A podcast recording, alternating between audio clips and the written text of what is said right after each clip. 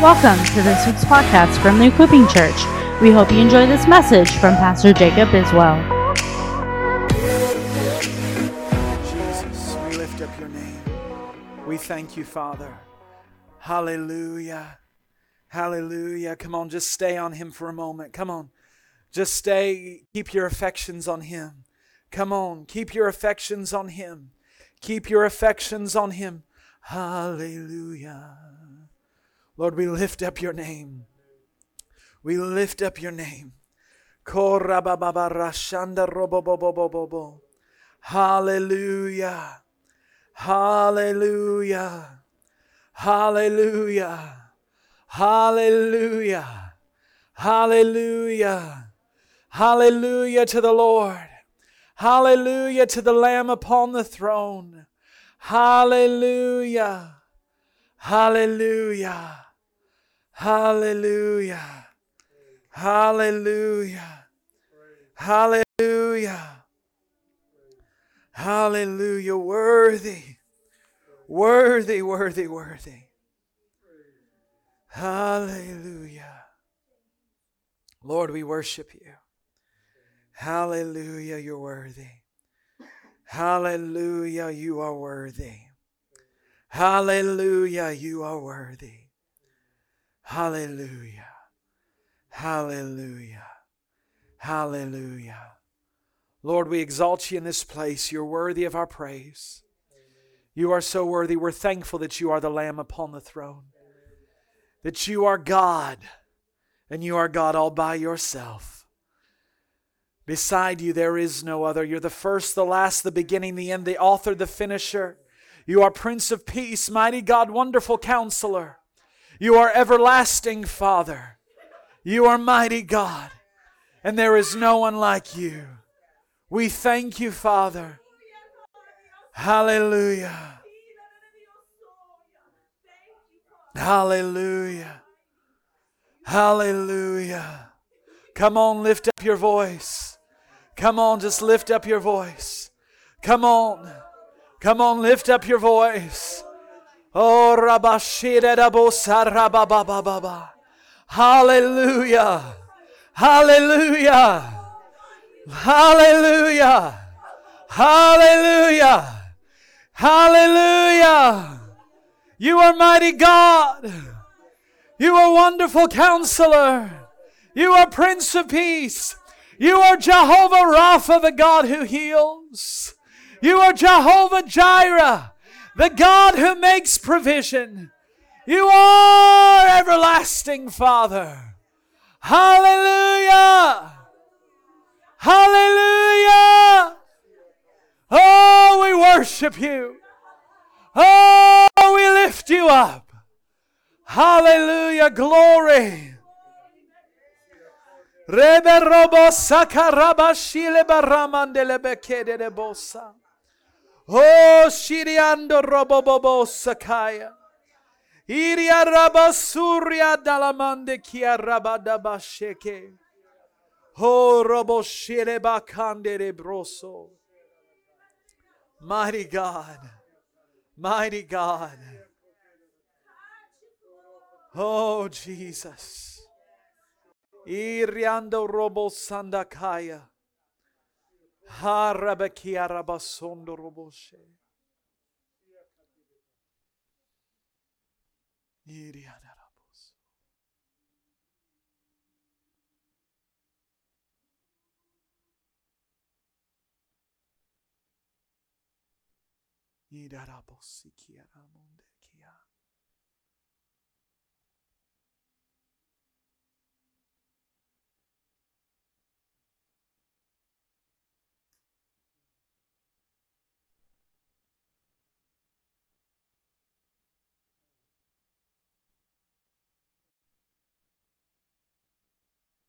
I believe there's someone here with tongues and interpretation this morning. If that's you, let it go.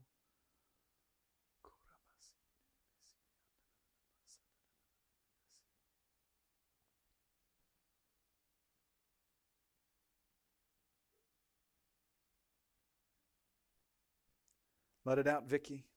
It's on you.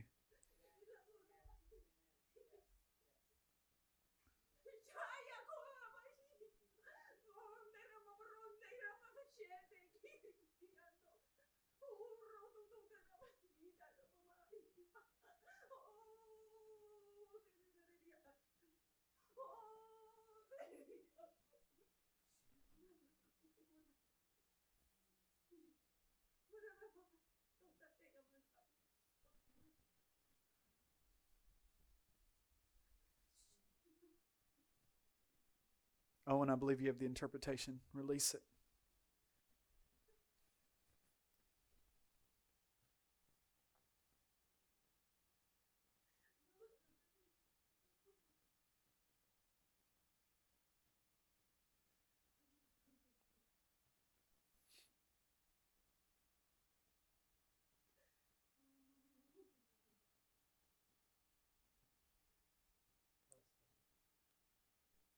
Nothing. For I am the Lord, and beside me there is no other. And the Lord says, I'm about to release a major shift around your lives. And it's going to begin with prodigals coming home, says the Lord. I'm bringing family restoration in this hour like never before, says the Lord. And I'm going to cause those who have been far from me to come close yet again. And I'm going to begin to draw them with my hand. And I'm going to begin to release miracles in your family, says the Lord. And I'm going to begin to restore that which was lost, says the Lord. And I'm going to begin to restore fathers to sons and sons to fathers and mothers to daughters and daughters to mothers and brothers to sisters and sisters to brothers. And I'm going to begin to restore family units yet again, says the Lord. That which was lost and broken, I'm going to restore and build back together, says the Lord. Hallelujah. Hallelujah. Hallelujah. Korobosere baroshala mahaya.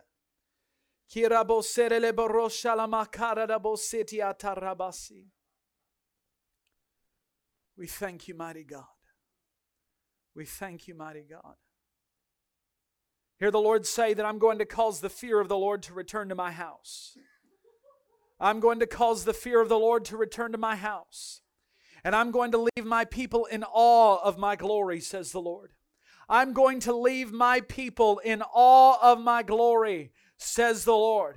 I'm going to leave my people in awe of my glory, says the Lord. For I am the Lord in the midst of the fire and I'm going to cause the fear of my presence to return, and I'm going to cause a holiness to rest on my church, says the Lord. I'm going to cause the fire to fall yet again. I'm going to cause the fires of revival to burn yet again. I'm going to cause the fires of holiness to burn yet again, and I'm going to cause the fear of my presence to return to my house. There will no be there will no longer be a slacking off in my presence, but I'm going to cause a people without spot or blemish to rise in this hour as an army of my presence to go forth and defeat the strongholds that have held you back. I'm going to cause my people to rise in power like never before because they'll fear my presence yet again. They will be holy yet again. I'm going to begin to move because judgment begins in my house, says the Lord, and I'm causing a cleansing to come across my church. I'm causing a holiness to purify my church, says the Lord. My hand shall not be shortened in this hour, but my hand shall move, says the Lord. Hallelujah. Who will agree with God? Who will agree with God? Who will agree with God? If you agree with Him this morning, why don't you shout? Why don't you praise Him? Why don't you lift up your voice? Come on, lift up your voice. Come on, lift up your voice. Come on, lift up your voice. Hallelujah! Hallelujah! Oh, we lift up your name, Jesus. Hallelujah! Hallelujah! Hallelujah. Glory to the Lamb of God. Glory, glory, glory, glory, glory, glory, glory. Glory. Harabahai bahayaka. Dele. I believe more than ever before that God is looking for a holy bride.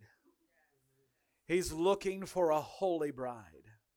Not a bride that's caught up with other lovers, but a bride whose eyes are fixed on their bridegroom.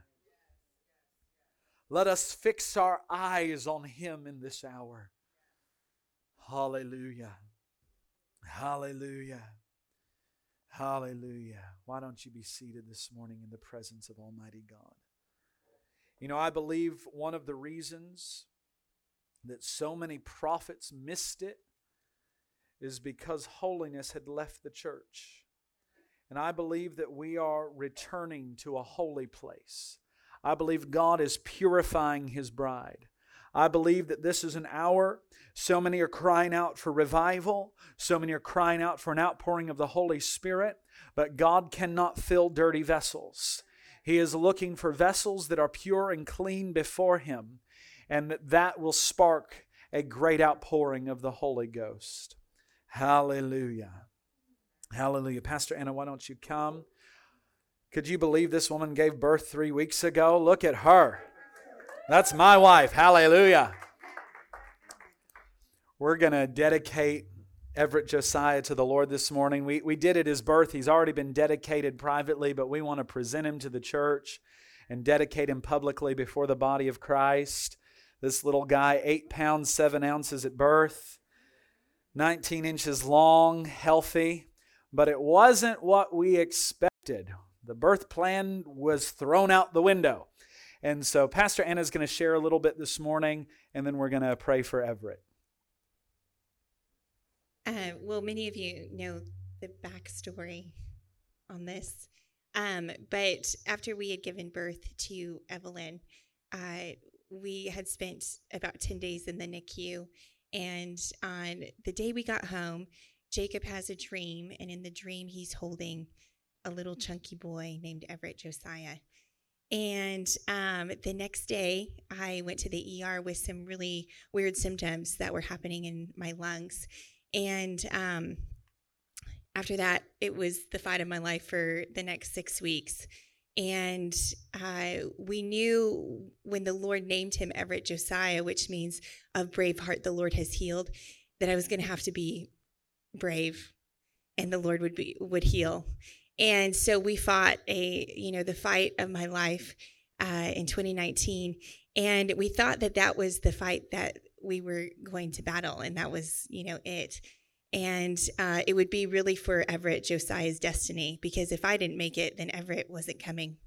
So um, when we went in for a delivery, you know, we you know, quoting his name at Brave Heart, the Lord is healed, because now I'm waiting for the full manifestation of healing.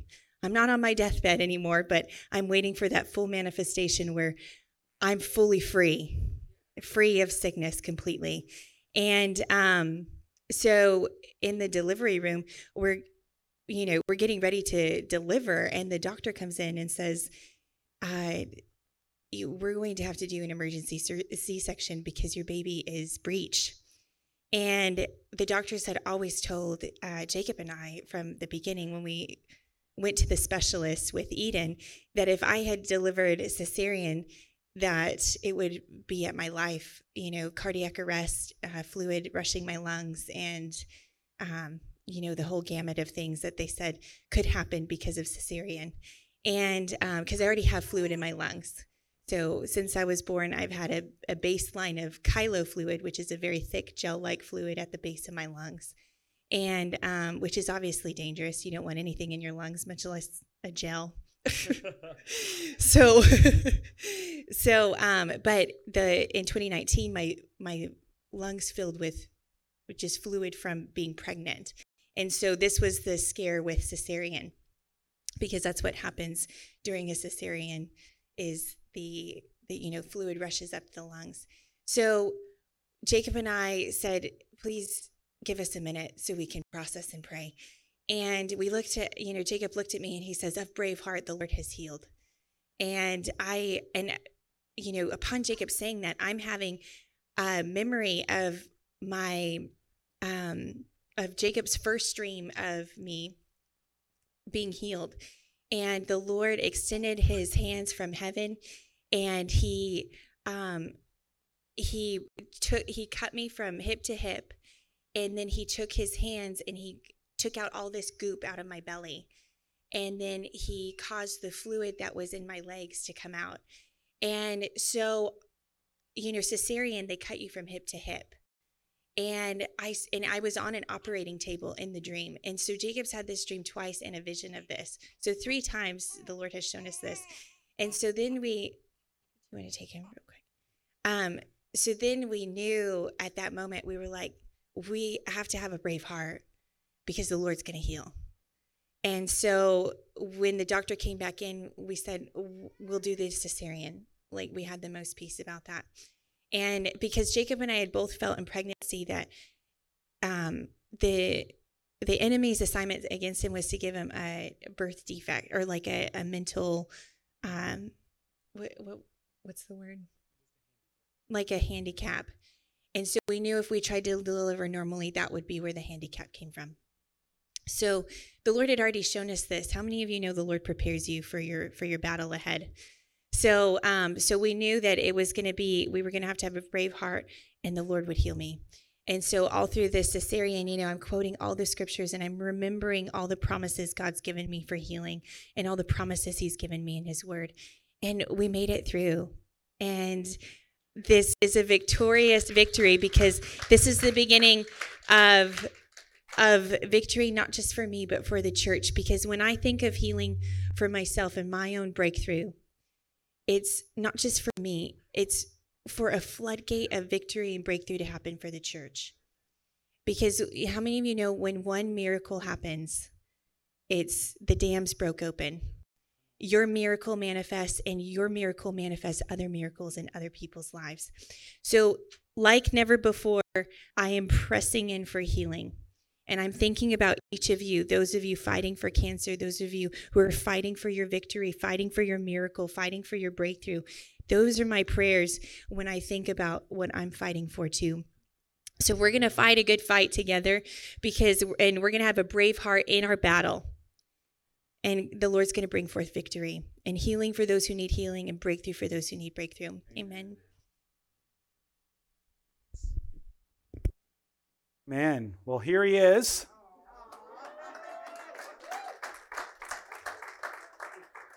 Cue Lion King music. So, of Braveheart, the Lord has healed. So, we're going to dedicate Braveheart today. Father, we thank you for Everett Josiah. And we've already dedicated to him to you privately. But Father, we today present him before the body of Christ. And we say, as his parents, that we will raise him in the admonition of the Lord, that we will train him up in the way that he should go, that when he is old, he will not depart from it. We thank you that children are a blessing and a heritage from the Lord. And blessed is the man whose quiver is full. And so we thank you for this arrow today, that we might send him into the nations to proclaim your goodness. Father, we thank you for his life. We thank you that Braveheart you have healed, Lord. We thank you, Father, for what he represents as a miracle in your hands, God. And so we dedicate him to you today, to your service. And Father, we thank you that the body of Christ will stand around him to keep him on the narrow way. In Jesus' name, amen.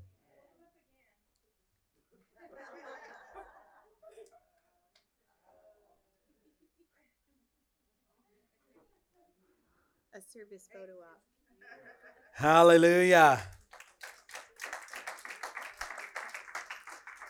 Now, can I be real transparent this morning? When they came in and said, It's time for cesarean, my faith jumped out of the hospital. I'm, I, I couldn't find it. I mean, I started, I, I started shaking. I started crying. I, start, I could not hold it together. And my father in law was at the hospital. And if you've met my father in law, God bless him, he is not typically the most calm with advice. And I'm thinking, God, what do we do? Every doctor has said Anna will die if she has a cesarean. That is what will happen. The fluid will rush her heart, she'll go into cardiac arrest, and she will die. And so I knew he was going to be okay. And, and I love my son, but I'm going, I can't live without my wife. I barely parent well with a wife. I cannot be a single dad. That is not going to work for the sake of my children, God. Wow.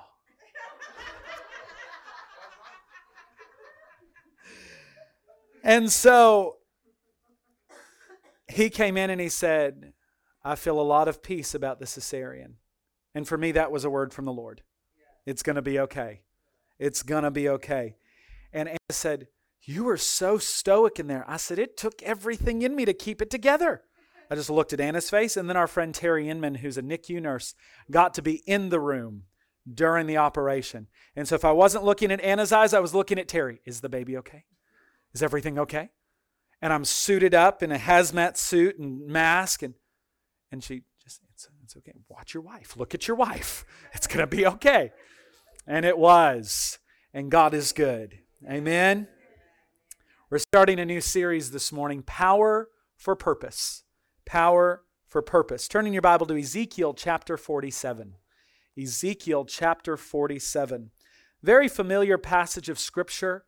A lot of people have preached out of this passage, uh, but I want to look at it from maybe a little bit of a different perspective this morning as we talk about in our series, Power for Purpose. Here's the subtitle Bringing Reformation. Bringing Reformation. Ezekiel 47, verse 1. Then he brought me back to the door of the house, and behold, water was flowing from under the threshold of the house toward the east. For the house faced the east, and the water was flowing down from under, from the right side of the house, from south of the altar. He brought me out by way of the north gate, and led me around on the outside to the outer gate by way of the gate that faces east. And behold, water was trickling from the south side. When the man went out toward the east with a line in his hand, he measured 1,000 cubits, and he led me through the water, water reaching the ankles. Say ankles.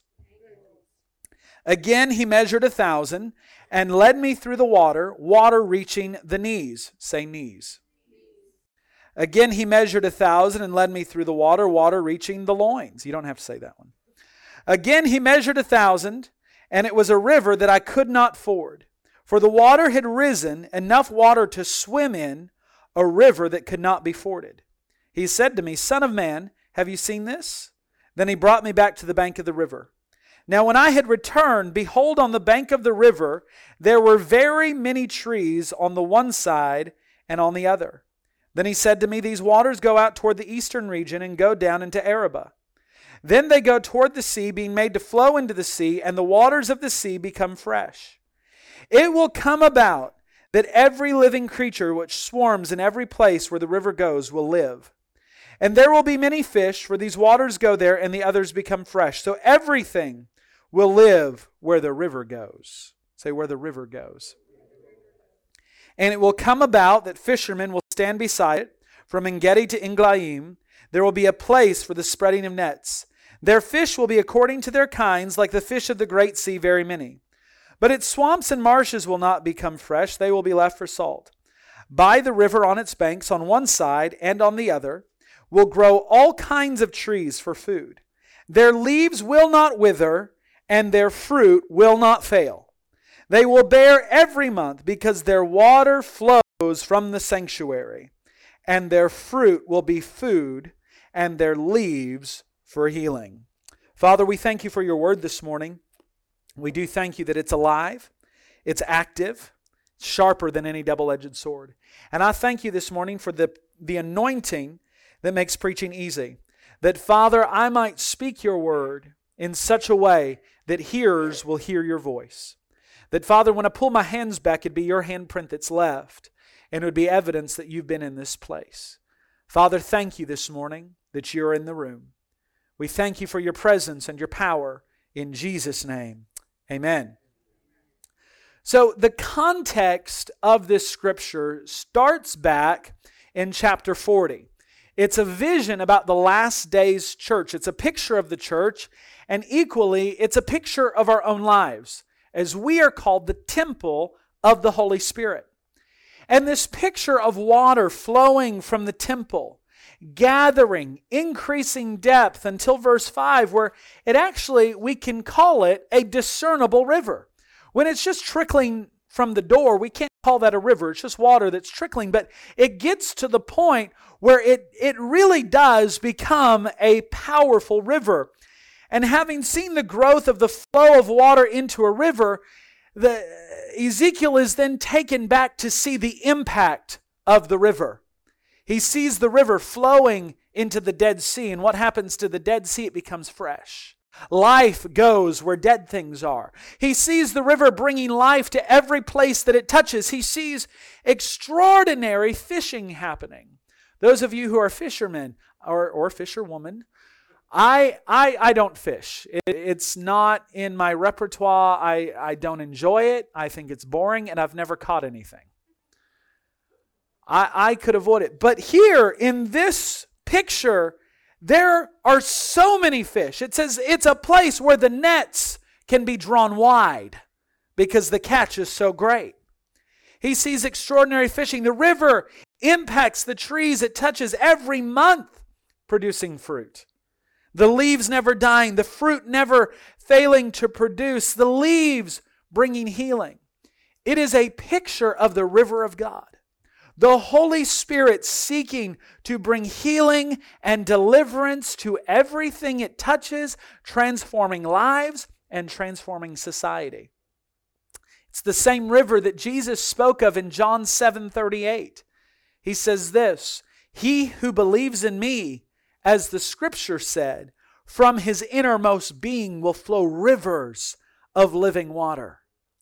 I want to say to you this morning, the river was never meant to be for ourselves.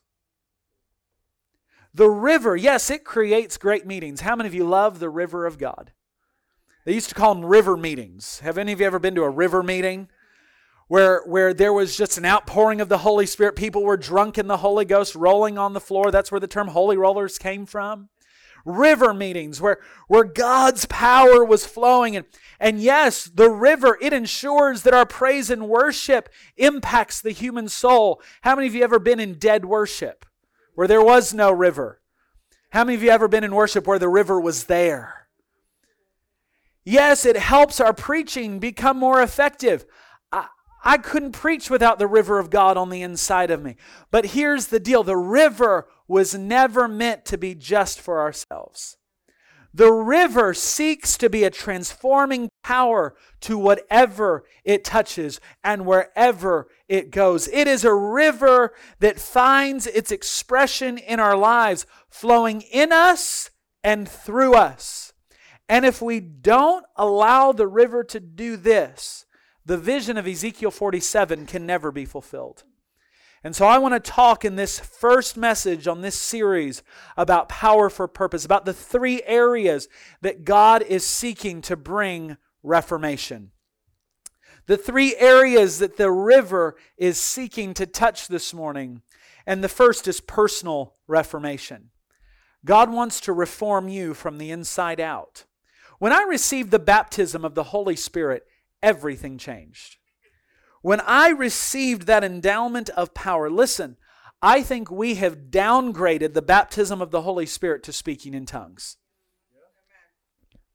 I think we've made it all about speaking in tongues and not about the power that comes from the baptism of the Holy Spirit. Jesus says in Acts 1 8, You shall receive power when the Holy Spirit comes upon you. He didn't say you shall receive a prayer language. Now, listen, I love my prayer language. I love praying in tongues. I love speaking in tongues. I love that aspect of my journey with the Holy Spirit. But if I stop at just speaking in tongues, then I've not fulfilled what the purpose of the baptism of the Holy Spirit was for. The baptism of the Holy Spirit was to bring power because there was power for purpose. He said, You shall receive power to be my witnesses here, there, and everywhere. Joel 2:28 says this it will come about after this that I will pour out my spirit on all mankind.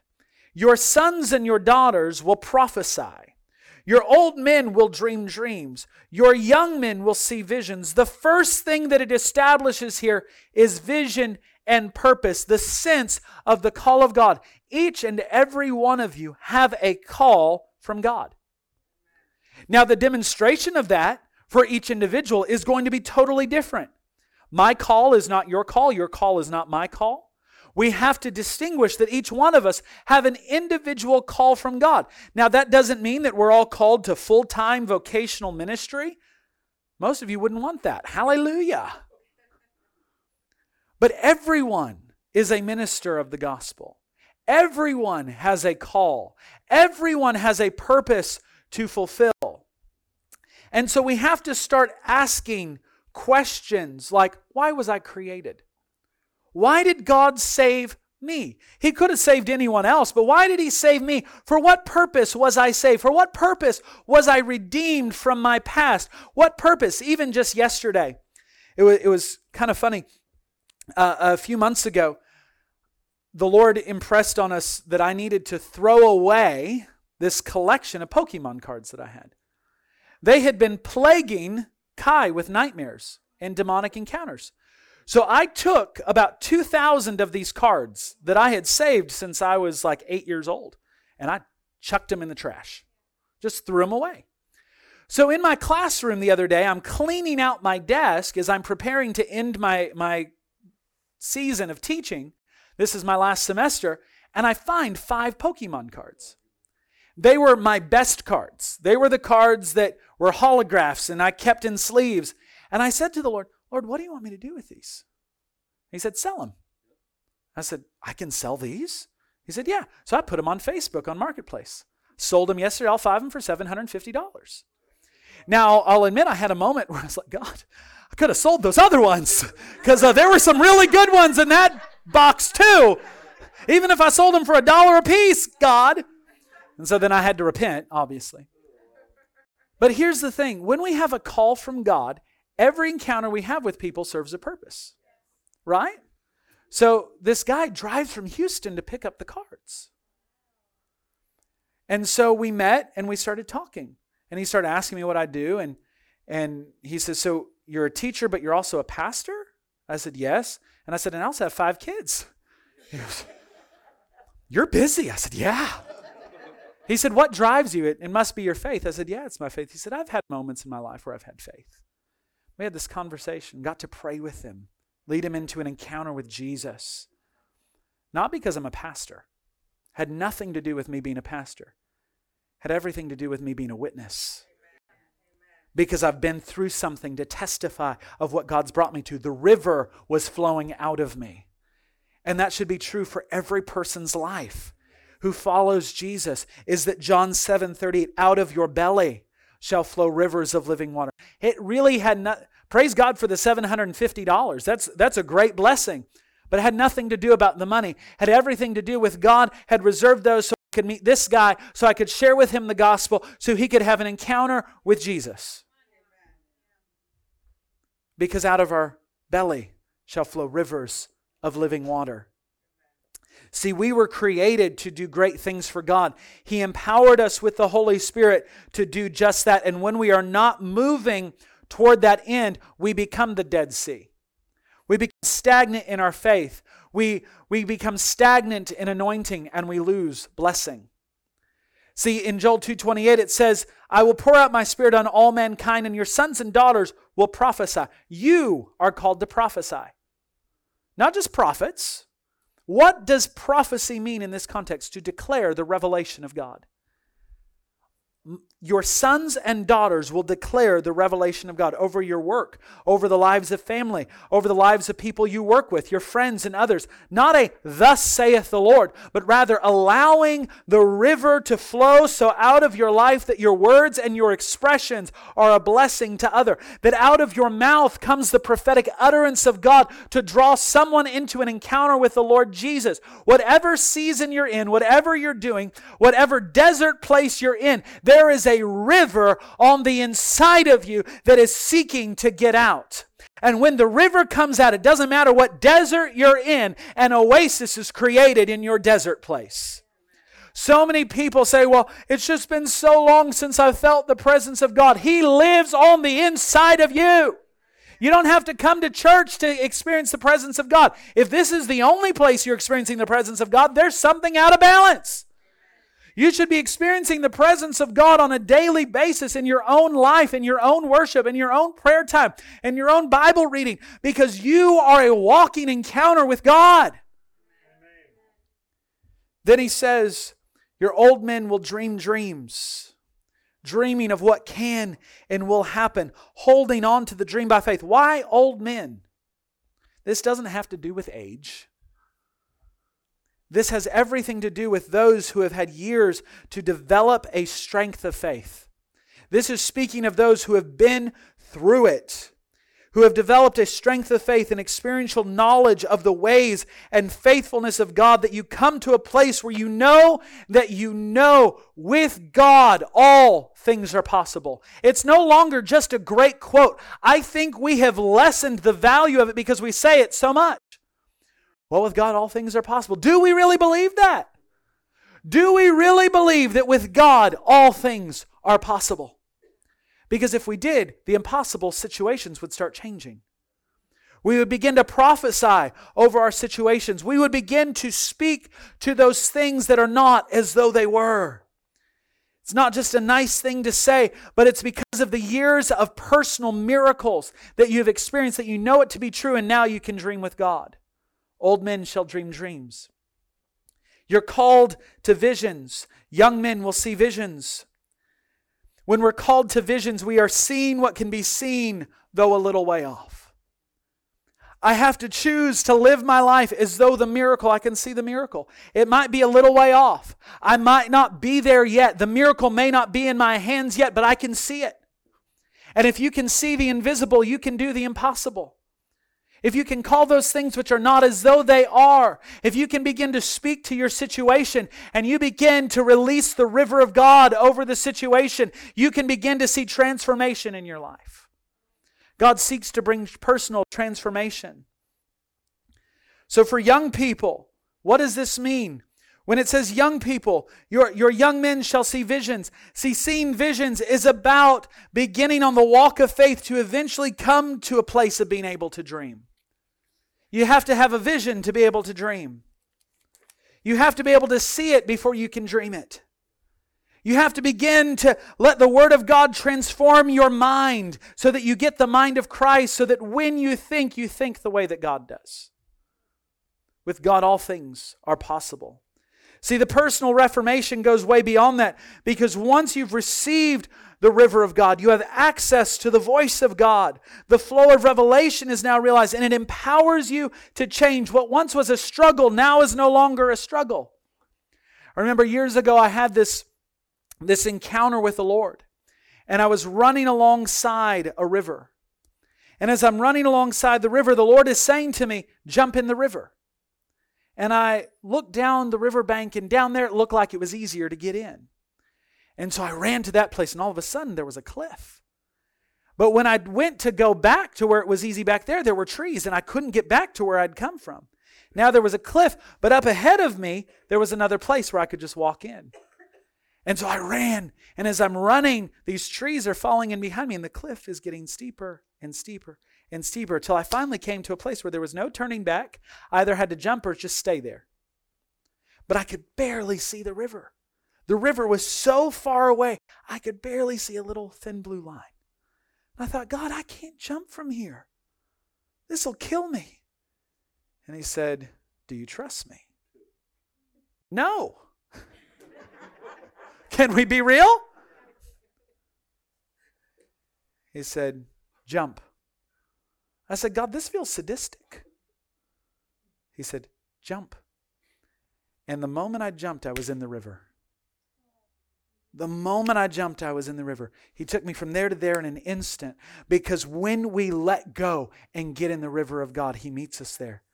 Now, this river was overpowering. I couldn't control the stream of the river, I couldn't control where I was going to go. I had to just trust, just had to let go. Not only did I had to leap out of my own insecurity, but once I was there, I had to let go of control. And that's what the river of God is, is that it takes us into a Galatians 5:16 moment. It says, "But I say, walk by the Spirit, and you will not carry out the desire of the flesh." When we walk by the Spirit, it looks like jumping from places that are outside of our comfort zone. It's power to overcome given via the river. How does this operate? Well, here's what speaking in tongues does do it does bring personal reformation because I often don't know what to pray in English. My, my own insecurities, my own pain, my own offenses, my own bitterness, my own anger often gets in the way of my English. But when I brosho korebe shelema karababo sondorobo sikiatarabase, and I begin to pray in the Holy Ghost, and I begin to let go of my own words, and I begin to let the river of God, John 7 38, out of your belly shall flow rivers of living water. All of a sudden, I begin to step into a flow of the Holy Ghost. And I begin to pray as the Spirit of God makes intercession from the inside of me. And I begin to deal with my insecurities. I begin to deal with those things that are holding me back. And all of a sudden, I'm starting to walk in a power encounter with God. And all of a sudden, what felt so impossible before, I now have strength. Oh, and then English starts to come. Robosho, Father, I thank you that everything is possible in your name. Father, I thank you that you begin to transform, and all of a sudden I have words to speak because the Spirit of God has given me utterance. And I began to have transformation from the inside. I begin to experience reformation because God is touching me from the inside. And I'm beginning to have a reality in prayer, a revelation in the Word, a reality in my worship. Because often, as I've begun to speak in tongues, because I'm getting out of myself and I'm getting into the Spirit, all of a sudden, worship begins to rise out of me. My song right now is, Lord, prepare me to be a sanctuary, pure and holy, tried and true. With thanksgiving, I'll be a living sanctuary for you. That's where we're at. Is that we are that living sanctuary that the river of God wants to get out of. We've held on to the river for too long. We've let it just trickle out the door. Little river here, little river there. Maybe I'll say, Oh, I'm praying for you. But see, what drives us, our, our basic human drives, our fear, our insecurity, seeking to establish identity, but the river brings us into confidence where God's ability can superimpose over our ability and bring security where we would have insecurity. The power of Christ within us, the hope of glory. This is the mystery. Christ in you, the hope of glory, the river of God. And so then what begins to happen is we as individuals begin to have personal reformation. The second thing happens church reformation. See, every organization has a history, a cycle to it. We can look at every denomination. The church has been no exception over the centuries. Once birthed out of faith, venture, risk, those disciples in that upper room, go hang out and wait for the Holy Spirit to come upon. That was great risk. Well, what are we waiting for? I don't know. When's it going to come? I don't know. But when it comes, you shall receive power. Birthed out of venture and risk, the pioneers laid their lives down for the sake of the gospel. You know, we often refer to, to Thomas as doubting Thomas. You know, when I heard the story of what happened to Thomas in India, I never called him doubting Thomas again. You know, when he went to India, he was laying his life down. He was the only disciple who left that region to go far, far away. And he goes to India, and when he gets there, one of the, the, the priests of, I, I believe they were Hindu, another religion, I can't remember which one it is, the, the details are fuzzy, COVID brain. Um, one of the priests says, I'll believe you if you can suspend this water in air. He says, I don't need to do that because I have a greater demonstration of power. He says, Bring your sick. Brought the sick, they were healed. And the Hindu priest said, Now we've already seen that suspend this water in air. Thomas is going, God, this is witchcraft. Well, this whole encounter ensues, and, and I don't quite remember exactly how it happened, but the water was suspended in air. And the whole village got saved because it was a demonstration of power. He wasn't doubting Thomas, he was Thomas who firmly believed and saw the gospel reach India. See, in those earlier times there was great excitement and expectancy. And unfortunately, what often happens is order and structure comes in. Now, listen, that's necessary to contain growth and to, to organize is good. And it's okay if the pioneers are still at the helm of the organization. But what happens often, and this is what happens in the cycles of the church, is that the river starts to break out, and then we go, wait a second. I feel uncomfortable. Let's hone it in. You know what? Let's just build a dam. We'll, we'll just have a nice lake. You know, lakes are good for fishing. You know, lakes are comfortable. We'll just build a dam. And safety means risk goes, adventure stifled, expectancy wanes. And every revival in history has gone through this. And every revival, as we study revival, never lasts beyond the second generation. Why? Because we want to build a dam. Because a denomination is formed. Structure is entrenched. Church meetings are made comfortable and say, well, we want unbelievers to feel comfortable in our midst. I don't read anywhere in the New Testament where they were like, are they going to be okay if we speak in tongues? Maybe we need to hold back a little bit on the Holy Ghost. Let's. No. Paul said, I didn't come with eloquent speech to make you comfortable. I came with demonstrations of power. It's time for the river of God to break out. And listen, it's not just my responsibility, it's your responsibility. The charge is to the believer, not to the pastor. All of us are believers, at least we should be. But we can test if we believe if we are believers based on the amount of river that comes out of us. So the church moves into good works instead of miracles, which is good, but when done without the lacing of revival and the flow, the flow of the river, those good works are simply like any club. What distinguishes the church from the Kiwanis or the Rotary or from the service clubs? The power of God. Good works are great. We need to do good works. We need to meet the needs of our community. We need to do that. But if we do it without the power, then all we're doing is feeding tummies and not saving souls. So the river comes to a church to attempt to bust it out from complacency and to offer the people once again the excitement of revival. That we are never comfortable, never safe, and certainly never nice, but always exciting. God wants to keep the church in a state of reformation. So that worship is more than just a mere singing of songs. So that preaching is more than just touching a felt need so people feel happy and blessed. Now, I'm glad when you feel happy and blessed after I've preached, but if you haven't experienced transformation at the Word of God, then I've failed and you've failed. Because this isn't just a bless me club. We want worship that touches heaven.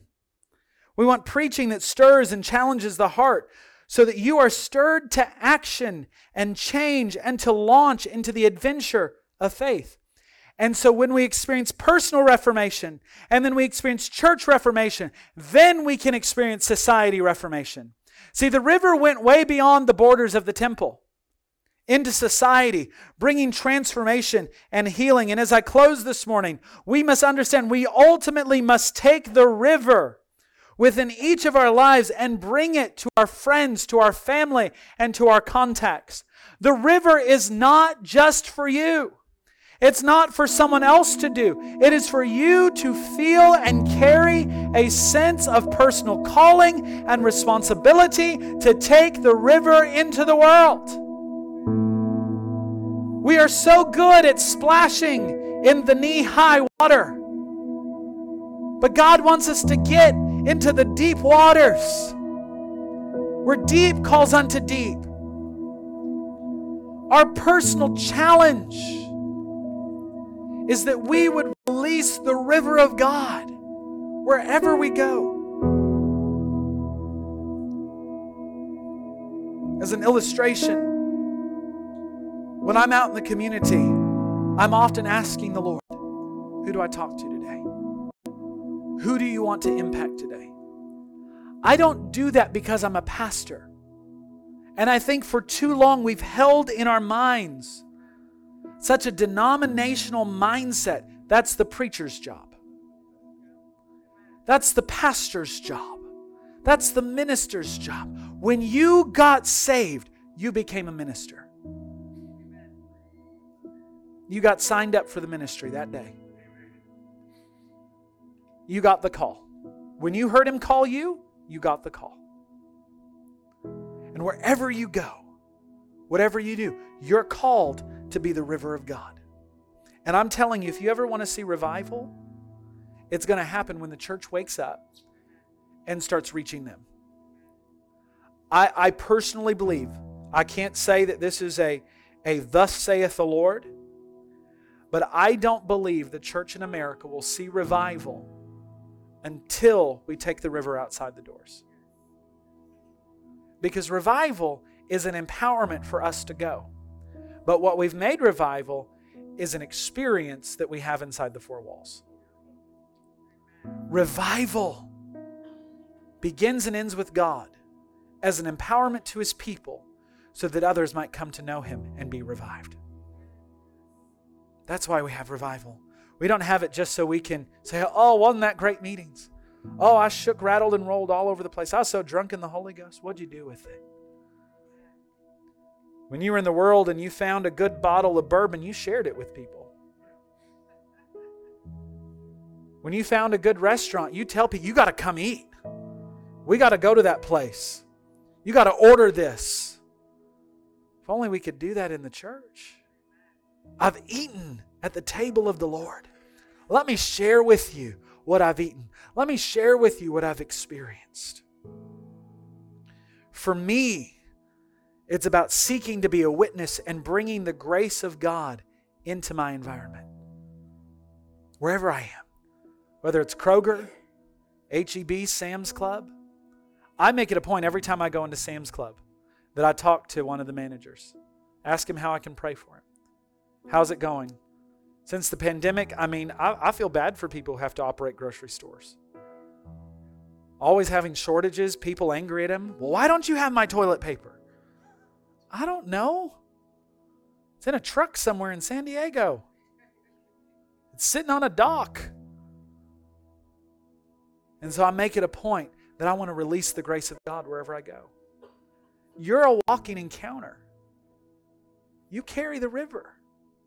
Don't hold on to it.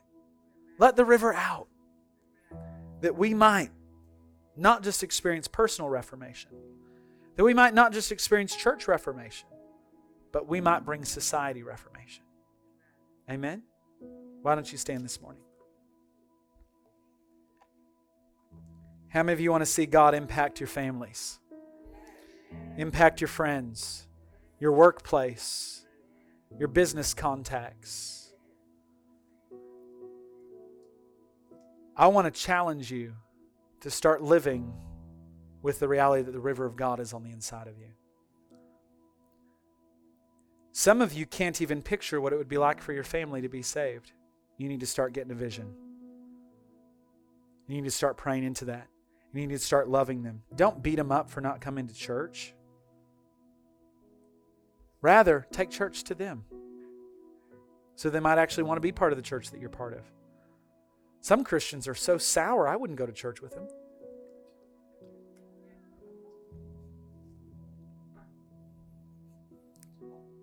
Father, I thank you this morning.